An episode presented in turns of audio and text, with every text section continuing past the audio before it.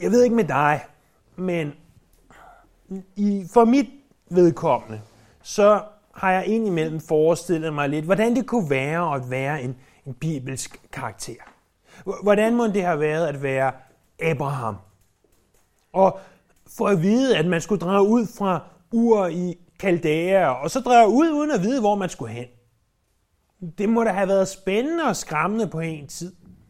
Hvad med, hvad med Noah? Og gå der og bygge på arken. Og se alt udslettet.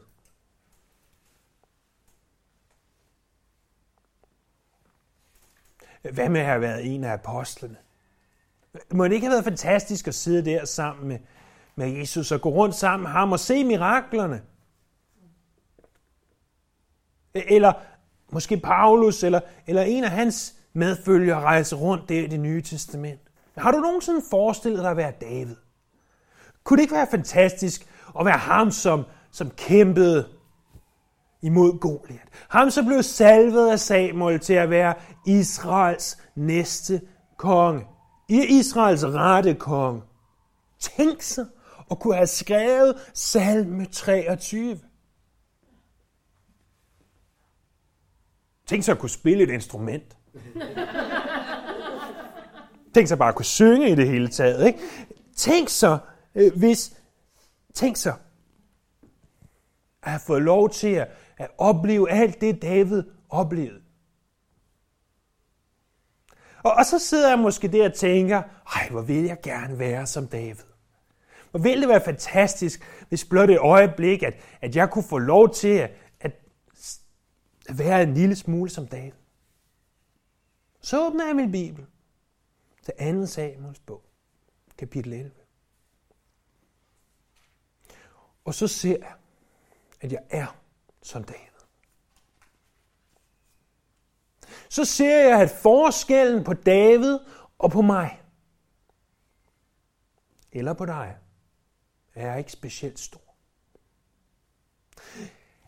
2. Samuels bog, kapitel 11, er et af de mørkeste, dystreste, men samtidig et af de mest realistiske kapitler i hele skriften. Her ser vi en stor mand. En mand, som kunne skrive salme 23. En mand, som blev kaldt for Guds ven. Falde i synd. Og venner, hvis der er et sted,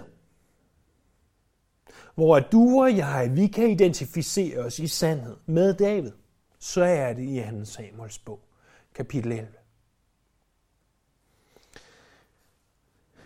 G. Campbell Morgan han skrev, der findes ikke i hele det gamle testament noget kapitel mere tragisk, ej heller så fyldt med advarsel.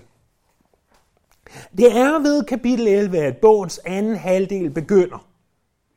De første 10 kapitler af 2. Samuels bog ser på Davids triumfer. De resterende kapitler ser på Davids tragedier. Det er i forbindelse med det her kapitel, at tragedierne begynder. Det er øh, det her kapitel, der er kilden til de tragedier, som siden vil komme til at ske. Prøv at se med mig der i vers 1. Året efter, ved den tid kongerne plejer at indlede feltog, sendte David Joab og sine folk afsted med hele den israelitiske hær. De havede blandt ammonitterne og belejrede Rabba. David blev tilbage i Jerusalem. Kapitel 10 så vi sidste gang, vi var i 2. Samuels bog, at Joab og herren de var drejet ud til Rabba Ammon. Øh, det, som vi i dag kender som Amman i Jordan eller i hvert fald i det generelle område. Øh, de var gået i gang med at angribe de her ammonitter. De var gået i gang med at belejre byen, det vil sige måske slutte en ring rundt om den, så de kunne komme ud fra den. I hvert fald prøve på at udsulte dem, øh, sørge for, at de ikke havde vand, eller hvad man nu kunne gøre. På den måde belejrede man en by. Øh, på hebraisk står der øh, noget retning af, da året vendte tilbage. Der stod her året efter, ved den tid da året vendte tilbage, det vil sige om foråret. Så det var forår, det vil sige noget i retning af, at Om foråret drog man ud i krig, så var man i krig om foråret, om sommeren, måske om efteråret. Om vinteren, da det så blev for varmt, så tog man altså hjem igen. Det lyder sjovt i vores ører, at man ikke vil færdiggøre det, man var i gang med, men det var altså den måde, man ofte førte krig på dengang. Vi bliver også fortalt, at det er hele den israelitiske hær, der drager ud.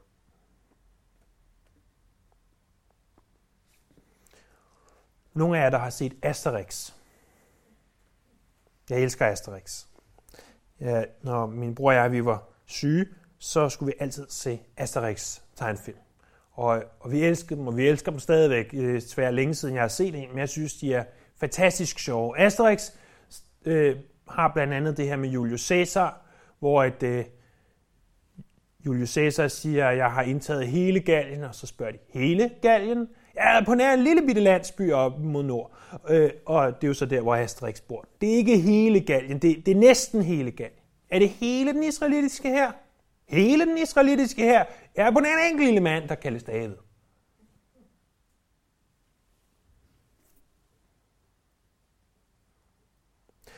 Der står, at David blev tilbage i Jerusalem. Jeg har lavet mig fortælle, at grammatikken i det her vers er sådan, at kontrasten imellem, at hele den israelitiske her drager ud, og at David bliver tilbage i Jerusalem, er stærk. Den kontrast, den er stærk. Herren er aktiv, David er inaktiv. Hvor er den gudfrygtige, modige David? Øh, der gik imod Goliat. Prøv en gang at slå op i øh, 1. Samuels bog, kapitel 17. Prøv at se nogle af de ting, Samuel han sagde, eller ikke Samuel, David snarere, sagde dengang. Det er i vers 45. 1. Samuel 17, 45. Han siger til Goliat, du kommer imod mig med svær, spyd og krumsvær, men jeg kommer imod dig i herskers herres navn. Israels slagrækkers Gud, som du har hånet. I dag vil Herren give dig min hånd, min magt. Jeg slår dig ihjel og skiller dit hoved fra kroppen, og ligene fra filisterherren giver jeg i dag til himlens fugle og jordens dyr. Så skal hele jorden erkende, at Israel har en Gud. Og hele denne forsamling skal erkende, at Herren ikke frelser med svær eller spyd. Krigen er Herren, så han vil give jer i vores hånd. Hvor er den David? Hvor er den David, der sagde det dengang 35 år eller sådan tidligere? Hvor er han henne nu? Ham, der siger, at Gud vinder. Gud giver sejr. Vi drager ud i krig. Hvor er den David, der altid gik forrest i krigen?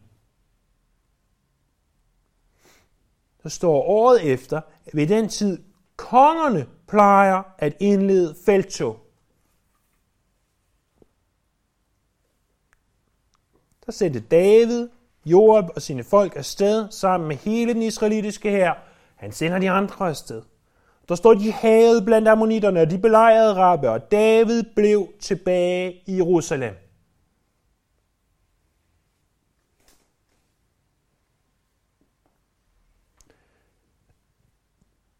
Grunden til Davids synd med Batseba var ikke noget, der skete i løbet af et øjebliks svaghed. Mærk jer det. Synd er ikke noget, der sker i løbet af et øjebliks svaghed. Sjældent. Ikke den her form for synd i det mindste. David gjorde et hvert tilfælde ikke. Ikke i løbet af et øjebliks svaghed, men i løbet af at på gentagende gange have vist ægteskabet disrespekt ved at have taget sig af skillige hustruer. Husk, vi talte om det for øh, uger tilbage, hvordan at, at David havde taget sig mange hustruer, selvom det ikke var det, Herren ønskede.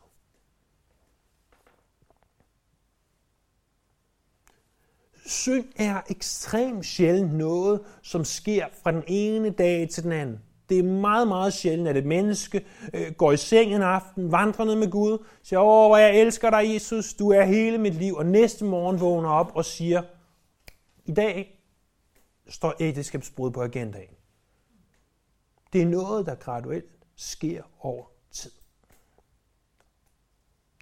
Måske skete det, fordi, som der står i kapitel 8, vers 14, at Herren gav David sejr over alt, hvor han kom fra.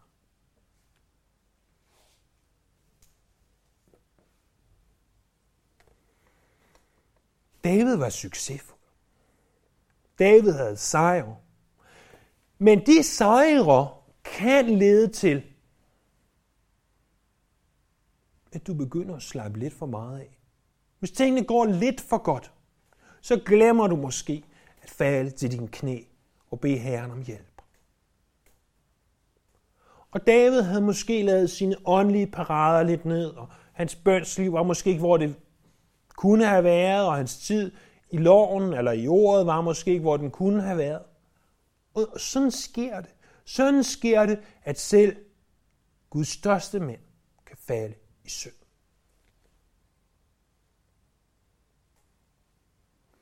Prøv at se, hvad der står der i vers 2 og 3. En gang hver aftenstid stod David op af sin seng, og han gik rundt på taget af sit hus. Vi må formode ud fra sammenhængen her, at det ikke har været midt om natten. For hvorfor øh, skulle han stoppe sin seng midt om natten? Hvorfor skulle han kunne se, som vi skal se lige om lidt, det han kunne se midt om natten? Men snart efter siestaen. Så han er stået op efter sin middagslur, øh, som var ganske normalt stået op, gået rundt på sit tag. Nu, du skal ikke forestille dig et tag som det, vi har her, øh, der er skråt. Og det er ikke sådan, at han kravler rundt op på taget for at undersøge tagstenen, eller kigge ned i skorstenen, eller noget den stil. Nej, snarere i en mellemøstlig tid var taget fladt, og man havde typisk en tagterrasse deroppe, og det var ganske normalt at gå rundt på sit tag. Så står der videre, Deroppefra fik han øje på en kvinde, der var ved at tage et bad. Oh oh. Sønder, David! Du kigger på en kvinde, der tager et bad. Nej, faktisk ikke.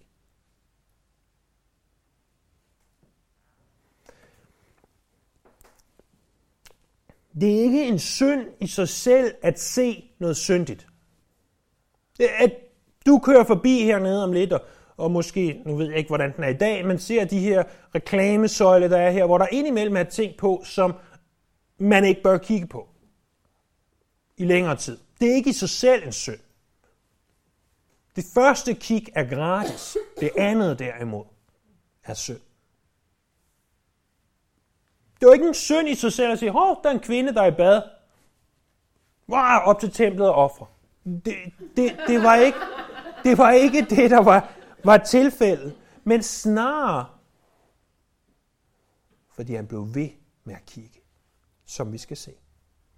Og på, på en måde er det jo, øh, hjælper det os jo rigtig meget, for vi ved godt i det, vi surfer rundt på internettet, og i det, vi tænder for fjernsynet, og i det, vi går rundt, øh, øh, i bare i det, vi går ned gennem gågaden en sommerdag. Der er masser af ting, som vi godt ved, kan være syndige at kigge på. Men det handler ikke om, du kommer til at se de ting. Det kommer an på, om du dvæler ved at se de ting. Og der står videre, at hun var meget, meget, eller hun var meget smuk. David havde allerede en hustru, der var smuk.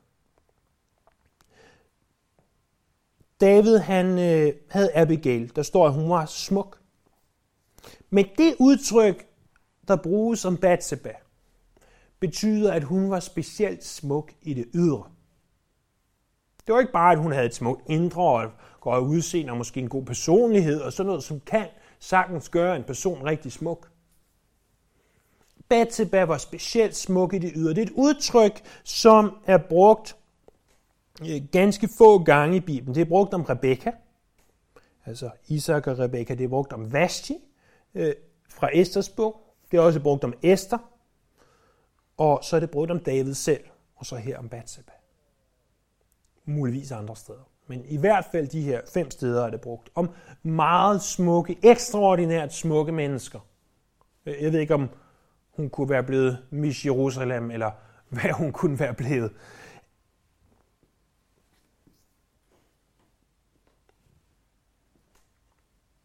Nu kunne man argumentere for, at hun er jo meget smuk. Hun er i bad. Hun er nøgen. Hun er meget smuk. Wow. Ej, det vil næsten være en synd ikke at kigge, vil nogen argumentere for. Men det er ikke en undskyldning, at hun er meget smuk. Ligesom at det for ægteskabsbryderen ikke er en undskyldning, åh, om jeg er så forelsket i hende. Det er ikke en undskyldning, at hun er meget smuk, eller åh, jamen, med min hustru, ah, ikke så godt, men med hende her, vi klikker bare så godt, vi har så meget til fælles, ikke en undskyldning. Hun er meget smuk, ikke en undskyldning. David havde adskillige hustruer allerede. Det har vi talt om, og man kan sige, det blev, øh, selvom jeg ikke mener, at det var Guds vilje for David, så var det alligevel tolereret. Og, og hvis David havde, hvad var det, 5, 6, 7 forskellige hustruer, og, sikkert adskillige flere til sin rådighed, hvis han havde lyst, han kunne få et hvert seksuelt behov opfyldt, om han ønskede det. Han havde ikke behov for flere hustruer, uanset hvor smuk hun måtte være. Slet ikke en anden mands hustru. Tænk på hans søn Salomo. Salomo havde over 1000 kvinder til sin rådighed.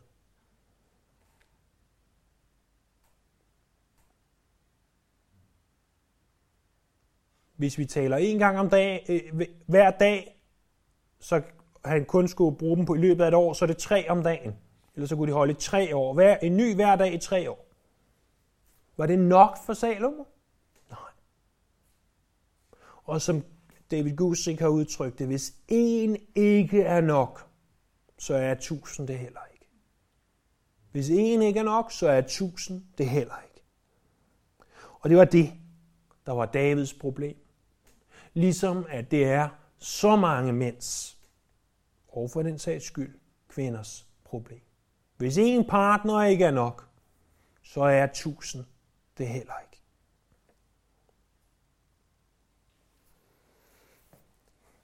ikke. Jeg tror, at, at de fleste af os, nej, os alle sammen har befundet os her, hvor David nu befinder sig. Vi har set synd. Vi har lavet værd med at kigge væk. Og jeg taler ikke engang kun seksuelt. Jeg taler om hvilken som helst form for synd. Vi har set synden, Oh, vi har lige kigget lidt for længe. Men hvad så med det næste, der sker? Vers 3. David sendte bud og forhørte sig om kvinden, og han fik svar, at det var Batseba, Eliams datter, Hittiten, Urias' kone.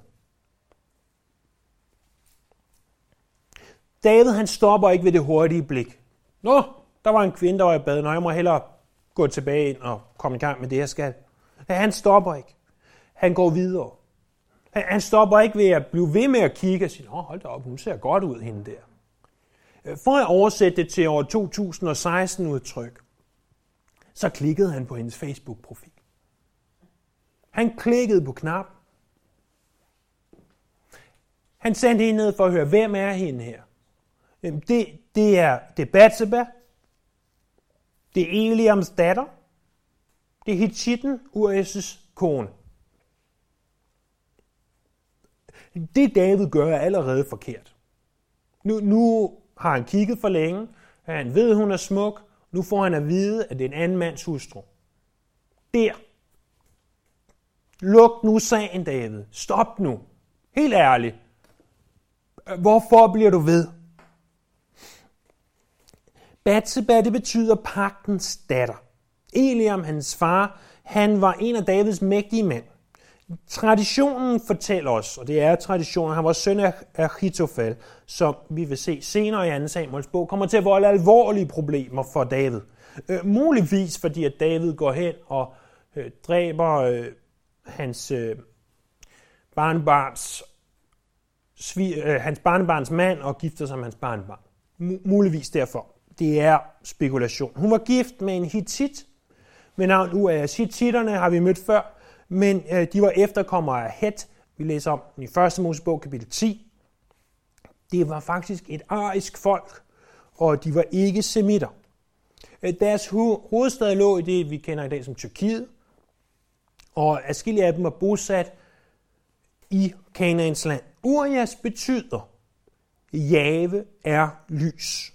Og han var en af Davids helte. Vi vil møde de her helte senere og se på, hvad det er. Ud fra hans navn, ud fra hvad han senere siger, ud fra den måde, han, han opfører sig på, så kan vi ikke andet end at forstå det som, at, at Urias, han tilhørte den levende Gud. Han var øh, en... Øh, han var frelst, lad os for at bruge et, et mere nytestamentligt udtryk.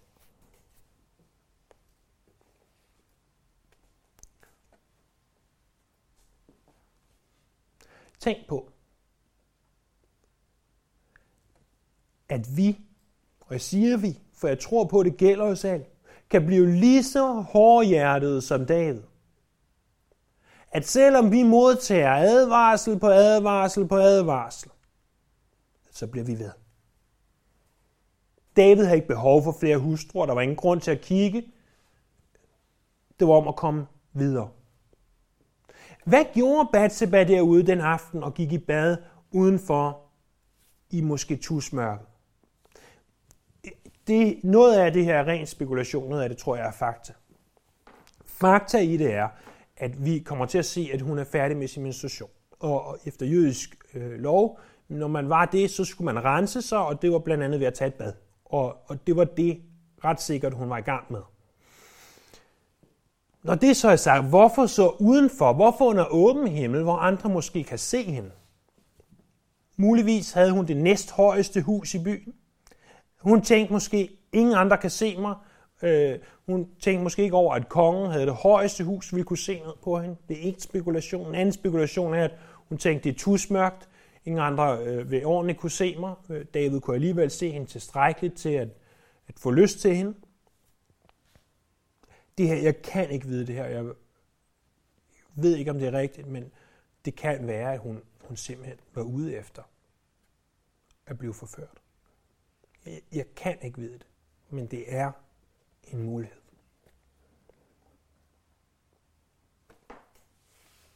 Der står videre, at David sendte sig bud efter hende. Hun kom ind til ham, og hun lå. Han lå med hende. Hun havde netop renset sig efter sin menstruation. Bagefter gik hun hjem. Men kvinden var blevet gravid, og hun sendte bud til David og fortalte ham, at hun var blevet gravid.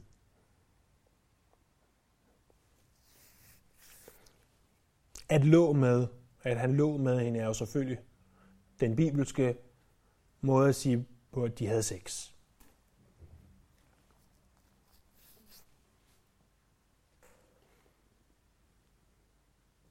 Ifølge Moseloven, så skulle de begge to dø. Det var straffen for ægteskabsbrud. Det var døden.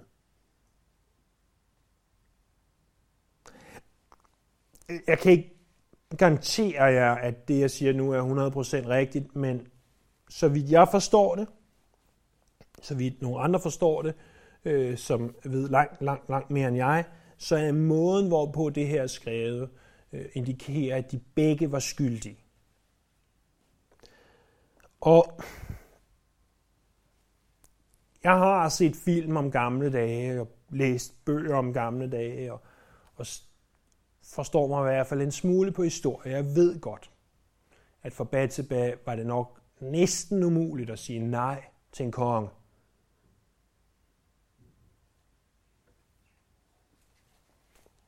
Tror du virkelig, at det var umuligt at have sagt nej til David? Hvis nu Bathsheba havde kommet til, op til David og sagt, du har sendt efter mig. Ja, det har jeg. Du ser godt nok godt ud i aften. Sikke et bad, du tog dig. Hvis hun så sagde, David, du ved, hvad Guds lov siger. Jeg er pur nægter at gå i seng med dig.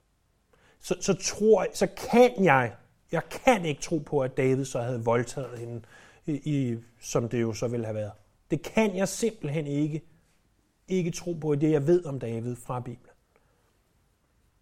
Og jeg ved godt, det er svært at sige nej til en konge. Jeg ved godt, at, at det kan være svært at sige nej til sin kæreste, når han øh, eller hun siger, ah, skal vi ikke gå i seng sammen, før vi bliver gift. Jeg ved, det er svært. Men det er ikke umuligt. Det er svært, men det er ikke umuligt. Og det, at noget er svært, at det, at en synd er svær at undgå, gør det ikke til nogen undskyldning. Det er stadigvæk synd. Det er stadigvæk forkert. Det retfærdiggør det på ingen måde. Det understreges, at det var umiddelbart efter hendes menstruation, og at menstruationens øh, øh renselsen lige havde foregået. Der stod, at, at hun netop havde renset sig, at det var det, hun faktisk var i gang med. Øh, og øh, så vidt jeg forstår det fra øh, både hvad vi ved om, om meditation i dag, men også øh, selvfølgelig i forhold til 3. Mosebog, så gik der 14 dage. De, det tog ligesom 14 dage, den her renselse. Og øh, for de af jer, der måtte have fulgt med i biologi, eller selv have børn, eller bare vide en smule om det, så er det et temmelig dumt tidspunkt at have sex på, hvis man vil undgå børn. Det er netop på det tidspunkt, at risikoen, skråstrej sandsynligheden for at få børn er størst. Øhm, samtidig så ved vi også, at David må have været faren til det her barn. Fordi at hun havde altså lige blødt. Så øh, ja, hun blev gravid, og øh, hun gik hjem, finder ud af, at hun blev gravid, og der må så naturligvis have gået 3, 4, 5 uger. De havde ikke test dengang, så de lige kunne finde ud af det næste med det samme, men de måtte ligesom vente og se, hvad der skete. Ægteskabsbrud, det er i sandhed en forfærdelig synd. Fra det, som David han foretog sig den her ene nat, der skete som minimum syv følgende ting. Der skete en uønsket graviditet. Der kommer til at ske mor, som vi skal se om lidt. Der kommer til at være et barn, der dør, som vi skal se næste gang. Øh, som vi skal se om øh, to gange, så vil hans datter øh, blive voldtaget af, hans, af Davids egen søn. Vi ser en søn, der bliver dræbt af en anden søn. Vi ser en borgerkrig imellem hans børn og ham. Og øh, vi ser også, at Salomo, hans, hans søn, som skulle overtage tronen, at han udviser den samme manglende selvkontrol, når det kommer til kvinder, som David gjorde.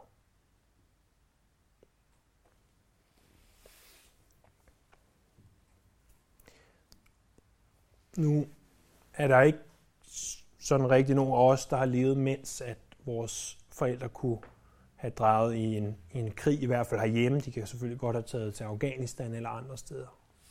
Men, men forestil dig, at, at du, vores forældre kan måske godt, men måske ikke helt, mens vi har levet. Men forestil dig, at din, din far han var i krig. Hvor er, det, hvor er det trist at tænke på de børn, hvis far er i krig, og de ikke ved, om de kommer hjem igen, og, og de hører måske ikke nyt, der er måske ikke nogen mobildækning. Det, det, det, jeg kan godt forstå, at det gør ondt i hjertet på dem, der sidder tilbage og venter. Og også, som også på faren, som er, er ude i krig. Og det, det er, krig er en forfærdelig ting. Og øh, tak Gud, at, at ingen af os behøver at opleve det lige nu i vores liv. Fædre, som enten ikke kommer hjem, eller som, som i hvert fald bare er væk fra deres børn, adskilt fra deres børn. Men det er en brøkdel, der sidder i den situation, at være børn af soldaterfædre, som er væk og udsendt. I forhold til de børn, hvis far ikke kommer hjem i aften, eller i morgen, eller nogensinde mere, fordi den far eller den mor ikke udviste selvkontrol, gik ud og fandt en anden, og ægteskabet blev brudt. Det er i sandhed en forfærdelig synd.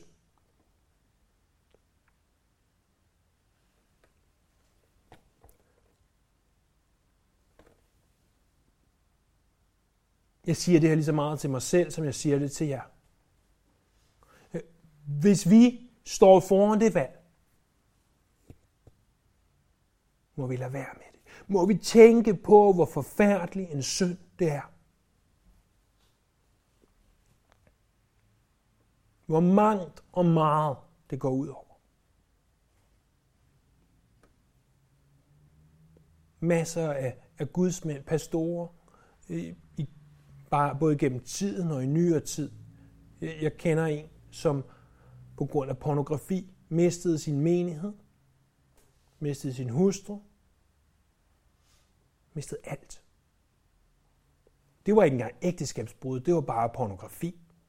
Bare nedtone det, men det var det. Det er så forfærdeligt, de her ting her. Det kan ødelægge ufattelig, ufattelig meget. Og Gud hjælper os og bevarer os fra det.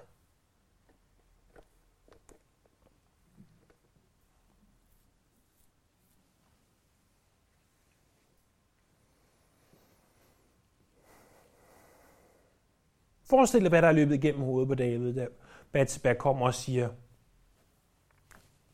jeg er en slags gravid.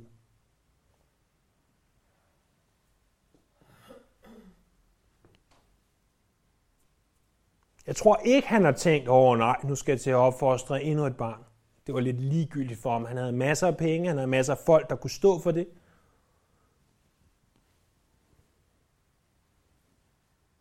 Eller, åh oh nej, bare hun ikke tager mig i retten, og jeg skal betale masser af børnepenge til hende. Nej, det var ikke det, men jeg tror på, at det, der løb igennem hans hoved, det var, åh oh nej, bare det ikke blev opdaget. Bare det ikke blev opdaget. Bare det ikke blev opdaget. Prøv at se, hvad der står der i vers 6. Så sendte David bud til Joab. Send Hittiten Urias til mig. Det gjorde Joab. Og da Urias var kommet, spurgte David ham, hvordan det stod til med Joab og med hæren og med krigen. Derpå sagde David til Urias, Gå nu ned til dit hus og vask støvet af dine fødder. Urias forlod da kongens hus og en gave fra kongen blev sendt efter ham. Der er omkring 70 km fra Jerusalem øh, til Rabba Ammon. Og øh, dengang med de transportmidler, man havde, der har det taget i hvert fald to dage at rejse 70 km. Øhm, og øhm, det vil sige, at det er minimum, minimum taget fire dage nu, at jeg var tilbage, formodentlig en uges tid. Jeg tror, at i den uge, fra David finder ud af det her, til Urias kommer tilbage, der han bare sidder sådan, skynd dig nu, Urias, skynd dig nu, skynd dig nu. De fleste kan godt regne ni måneder frem. Og, og, og hver eneste dag for David talte, hvis han skulle skjule sin søn, hvis han skulle sørge for, at ingen nogensinde opdagede, hvad der foregik. Og så kommer Urias tilbage, og jeg, jeg tror helt ærligt, Urias er bæret. Urias var ganske vist en af Davids helte, og, og helt sikkert en dygtig kriger, og øh, jeg ved ikke, om han nogensinde personligt har talt med David før. Øh, vi ved fra, øh, at det vi læser her, at han boede tæt på, på Davids palads, men om han har fået lov til at tale med kong David før, jeg ved det ikke. Muligvis, men at han lige frem bliver sendt tilbage. og forestiller det, der Urias kom ind. Dag, konge, hvad kan jeg gøre for dig? Jamen, hvordan går det, hvordan går det ude med krigen? Og US begynder, og så skal du høre, så var der der, og så fik vi lige ham derned, og så, så øh, nu ligger vi der, og hvis vi gør sådan, og hvis vi gør sådan her, så kan det være, at det der sker, så er det muligt, at vi har taget det inden vinter. Og man kan forestille sig, hvor entusiastisk ud. Altså, Jeg taler med kongen, og øj, det er helt utroligt det her. Kongen har inviteret mig. Og, og man kan bare se det for sig, at David står bare bliv nu færdig, bliv nu færdig, bliv nu færdig, så du kan gå hjem til din kone og gøre det, du skal gøre, så jeg går ud af den her kattepine. Det havde ikke tid til small talk. Så selv kan de fleste tælle til ni måneder. Han siger til, til US, hvad støvet af dine fødder? Det var ikke fordi, at US havde specielt beskidte fødder, mere end alle de andre havde, men det var en måde at sige på, gå hjem og slap af. Når du vaskede støvet af dine fødder, så gik du hjem i din bolig, og øh, så gik du hjem og slappede af lidt, ligesom hvis vi siger, at vi tager skoene af og slår benene op på, på bord. Og dermed selvfølgelig forstået, gå hjem og slappe af, hygge dig, som enhver mand vil gøre, når han, når han var hjemme hos sig selv. Og underforstået, se sig at få gjort, tro, at du gør din krone gravid. så står der noget mest mærkværdigt. Helt reelt. Havde det været mig, der havde været i US, og jeg havde været væk i krig, og øh, jeg havde fået muligheden for at tage hjem, fair nok, det vil jeg gøre i et splitsekund. Selvfølgelig. Vi ses. Jeg drager hjem til min hustru. Så står der, men Urias gik ikke hjem ved vers 9. Han lagde sig ved porten til kongens hus blandt de andre, der stod i hans herres tjeneste. Da David fik at vide, at Urias ikke var gået hjem, sagde han til ham, Du har en lang rejse bag dig. Hvorfor går du ikke hjem? Urias svarede David. Både arken og israelitterne og judæerne bor i grenhytter, og min herre Joab og dine mænd, herre konge, har slået lejr på bare jord. Skulle jeg så tage hjem og spise og drikke og ligge med min kone? Så sandt du lever. Det gør jeg ikke. David sagde til Urias, så bliv her i dag, og i morgen er der gå. Urias blev så i Jerusalem den dag, og dagen efter indbød David ham til middag og drak ham beruset. Alligevel gik han ikke hjem om aftenen, men gik ud og lagde sig blandt sin herres folk. Israelitterne, ved vi tilbage fra 1. Samuels bog, kapitel 21, vers 5, anså det for usømmeligt at have øh, samleje, når nu at man var i krig. Og øh, derfor så sagde Urias, jeg vil ikke have det bedre end mine soldater kammerater. Jeg går ned og lægger mig i porten. Og David må bare have tænkt, helt ærligt, jeg, kongen, siger til dig, at du skal gå hjem. Og så lægger du dig bare i porten. Tag dig nu sammen. Og så David begynder så at drikke ham beruset og siger, okay, hvis han er fuld nok, så vader han vel hjem til sig selv i fuldskab, og så kan han ikke huske, hvad der er sket, og så er der ingen, der behøver til ni måneder præcis frem. Og US siger, jeg, jeg kan ikke. Ark står i telt. Vi ved ikke, om han mener, at arken stod i Jerusalem, eller de har taget arken med sig i kamp. De andre bor i et telt, de sover på jorden. Jeg bliver nødt til at sove på jorden. Jeg må være lojal. Og man kan bare se David have tænkt, ligesom vi selv ville have tænkt, hvis det var os. Okay, tag dig nu sammen. Hvor lojal behøver man være? Det, det, kan, det kan ikke være rigtigt der. Kom nu videre. Din hellige frans. Se så og kom ind. Og ind til din kone med dig. Men nu er jeg siger nej. Nej, nej.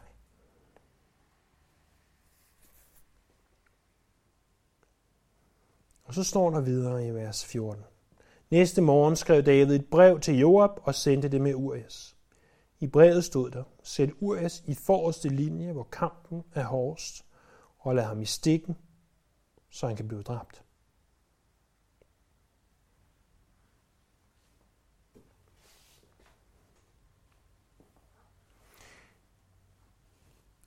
Hvilket folkefærd var det nu Urias, han kom fra? Hittitterne var hititterne. Læser du noget sted i Bibelen, at hititterne er Guds udvalgte folk?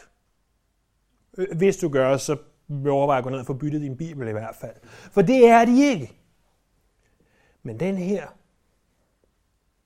han er ikke en hedensk hitit, men han er i det ikke Guds folk. Den her mand, der ikke kommer fra Guds udvalgte folk. Han handler langt mere nobelt Langt mere erbødigt. Langt mere gudfrygtigt, end David gør. David giver ham et brev og siger, tag det her brev med. Vi ved, at US ikke åbnede det brev, for så havde han temmelig sikkert ikke leveret brevet.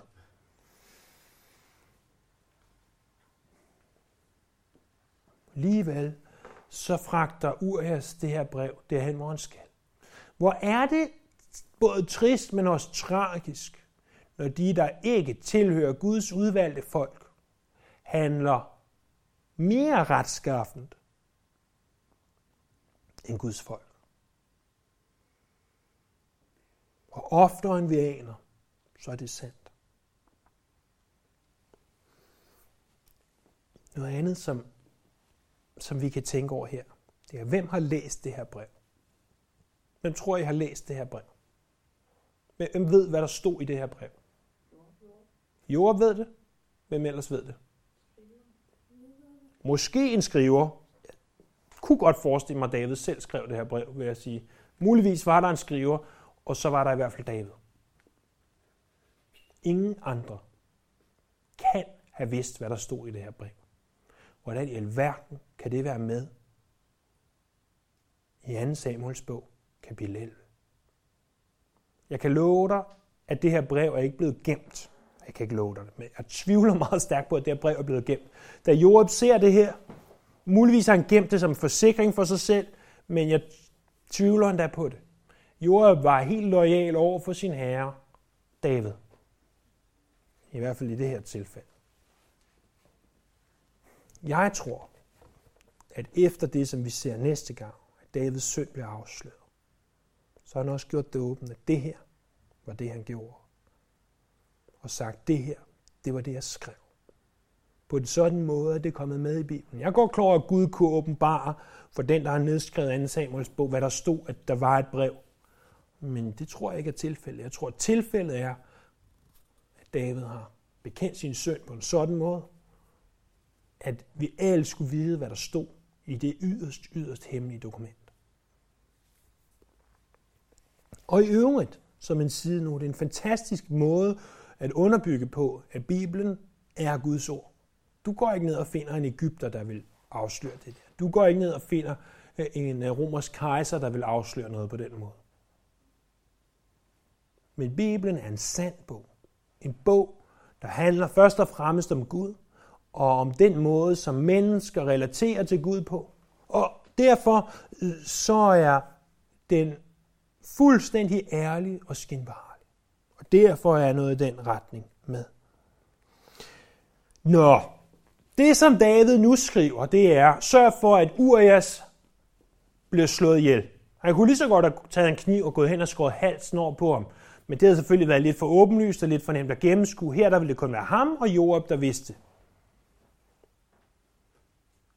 Ved du, hvad straffen var for at slå et andet menneske ihjel? Døden. Dødsstraf. 3. Mosebog kapitel 24, vers 17. Job sørger så for at placere US det rigtige sted. Prøv at høre her. Øh, fra vers 16. Job havde holdt øje øh, med byen, altså øh, Rabba Ammon, og satte US på det sted, hvor han vidste, at der stod tapper krigere. Da nu mændene i byen gjorde udfald mod Joab, faldt en del af Davids folk, også Hittiten US døde. Joab sendte bud til David om hele slagets gang, og han indskærpede sendebuddet. Når du har aflagt beretning til kongen om hele slagets gang, så far kongen måske op i vrede og siger til dig, hvorfor kæmpede I så nær byen? I må da vide, at der blev skudt op fra muren. Hvem var det, der slog Abimelech, øh, øh Jerubashats søn, ihjel? Var det ikke en kvinde, som smed en kværnsten ned på ham fra muren i Tebes? Så han døde. Hvorfor kom I den mur så nær?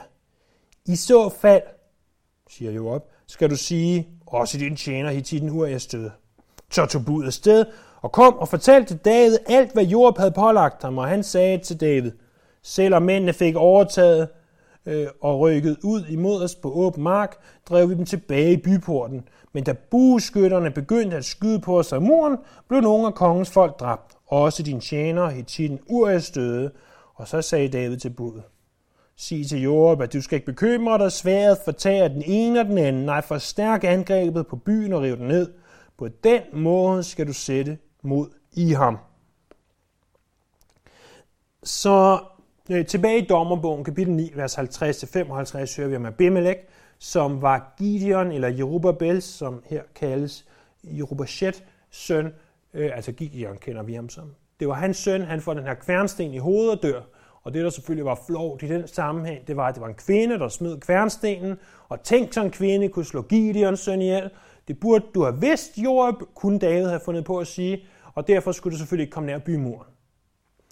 Men jeg har skrevet mine noter, jeg vidste ikke, om jeg helt skulle bruge det, nu bruger jeg det alligevel. I kender formodentlig alle sammen Matador-spil, og man har det her i anledning af kongens fødselsdagskort. Øh, på engelsk kalder man det Get Out of Jail Free Card, eller på dansk bare et fripas. Det var det, det øh, Joab havde her. Han havde et fripas til at begå en fejl. Han kunne tage en chance imod byen, og det var det, han gjorde. Han tog en chance, gik nær mod byen, og øh, hvis bare den ene af dem, der blev dræbt, var Urias, så var det sådan set ligegyldigt, og mange andre, der blev dræbt i det her forsøg. For han havde en anledning af kongens fødselsdagskort, som han nu kunne spille og sige, jeg er videre. kongen skiller mig ikke ud. Kongen afsætter mig ikke. Kongen lader mig ikke halshugge eller andre forfærdelige ting, for jeg kan bare sige helt tit, nu er jeg stød. Og det fungerer ganske fint. Budbringeren kommer. Da David hører, at du er så død, så tænker han, godt så, så skal jeg ikke bekymre mig om ham mere. Og øh, du kan bare gå tilbage til Job og sige, det skal du ikke være ked af, det er hvad der sker. I fortsætter bare kampen. Så læser vi vers 26 og 27. Da Urias' kone hørte, at hendes mand var død, holdt hun lige klage over sin mand. Bemærk, at selv om Urias er død, så er hun stadigvæk Urias' kone. Men da sørgetiden var om, hentede David hende hjem til sig, og han giftede sig med hende, og hun fødte ham en søn. Batseba går hen og sørger, måske syv dage, måske tre uger, vi ved det ikke, men et eller andet stykke tid. Jeg ser ikke noget om, at David sørger. Jeg tror, David har siddet og tænkt, åh, hun er godt nok smuk hende der. Hun er lige pludselig gift. Hmm, det kunne være, at jeg skulle gifte mig med hende. Hvor lang tid der er gået, det ved vi ikke, men det må være efterhånden nogle måneder siden, hun blev gravid, fordi altså en uge frem og tilbage, noget tid tilbage igen til Urias, øh, kampen dø, tid tilbage igen til at fortælle David det. I hvert fald et par uger er der gået som minimum, og så skulle hun sørge et par uger. Så fra hun var blevet gravid, øh, er der i hvert fald gået op i minimum to måneder, måske endnu mere. Det var heldigt, David. Du klarer dig udenom. Du gjorde noget lidt, lidt dumt. Fik gjort den anden kvinde, en gift kvinde, gravid. Men, du løste heldigvis problemet. Not so, not so. David begår følgende synder i det her kapitel. Han begærer i, i vers 2 og 3. Han ser noget, som han siger, det her det er ganske vist ikke mit, men jeg vil have det. Han begår ægteskabsbrud i vers 4 og 5. Han lyver over for Urias i vers 6-13. Han siger, åh, gå nu hjem med dig, og går det godt i krigen. Det er løgn, vil jeg mærke. Det var jo slet ikke det, han ville. Han bare have ham hjem, så at ingen skulle tro, at det var ham. Og så begår han jo så mor i vers 14-17. Kapitlet slutter med, at men det David havde gjort, var ondt i Herrens øjne. Og vi skriger, hvad tænker du dog på, David? Helt ærligt, du er Guds mand. Du som kæmpede mod løver og bjørne. Du som blev salvet af Samuel. Du som slog Goliat. Du om hvem man råbte, at Saul har dræbt sine tusinder, men David sine ti tusinder. Du som var elsket af Gud, du som er elsket af Gud. Du som er en mand efter Guds eget hjerte. Hvad tænker du dog på, David?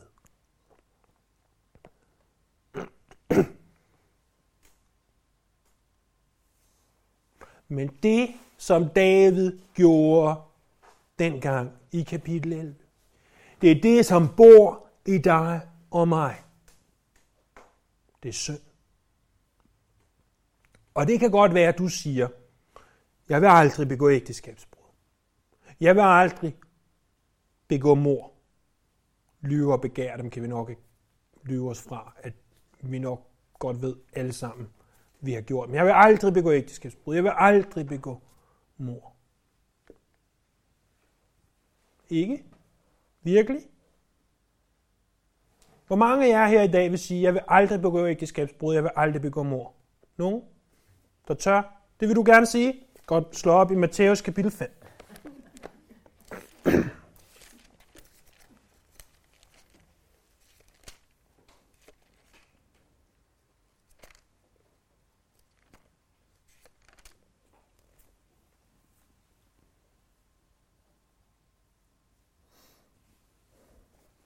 Vers 21. I har hørt det sagt til eller er de gamle. Du må ikke begå drab, og den, der begår drab, skal kendes skyldig af domstolen.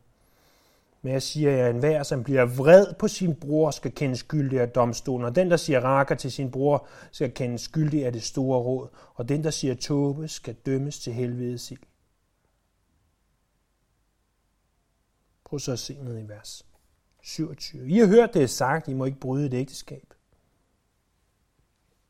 Men jeg siger, at enhver, der kaster et lysten blik på en andens hustru, har allerede begået ægteskabsbrud med hende i sit hjerte. Hvis dit højre øje bringer dig til fald, så riv det ud og kaste det fra dig, hvor du er bedre tjent med, at en af dine lemmer går tabt, når hele dit læme kastes i helvede. Og hvis din højre hånd bringer dig til fald, så hug den af og kast fra dig, for du er bedre tjent med at miste dine lemmer, end at hele dit læme kastes i helvede. Vi kan lige så højt og helligt love, som vi vil. Vi vil aldrig gøre de her ting. Men faktum er, at for langt det meste af det, så har vi allerede gjort det. Jeg er allerede en morder. Jeg er allerede en ægteskabsbryder. Jeg er allerede en løgner. Blot for I ikke må stene mig ud og fra, det er I også.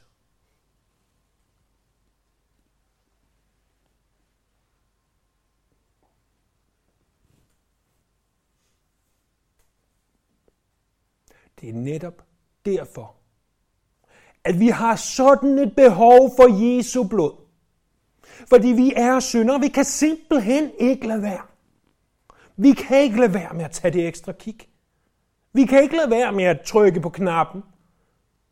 Eller finde ud af, hvem er hende her, Batsebamon. Vi kan simpelthen ikke lade være.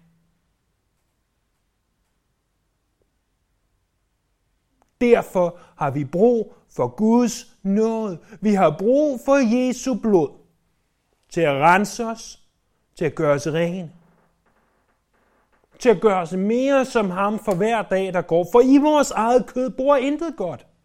Men i ham, i ham og ved hans ånd, så har han tilgivet dig. Han har tilgivet dig for det mor, du har begået. Han har tilgivet dig for det ægteskabsbrud, du har begået. Han har tilgivet dig for den løgn, du sagde. Fordi han elsker dig.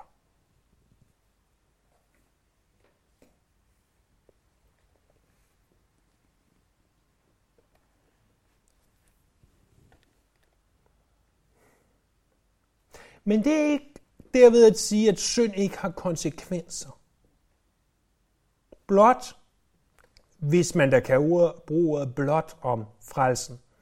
Fordi der er tilgivelse i Jesus Kristus, betyder det ikke, at synden ikke har konsekvenser.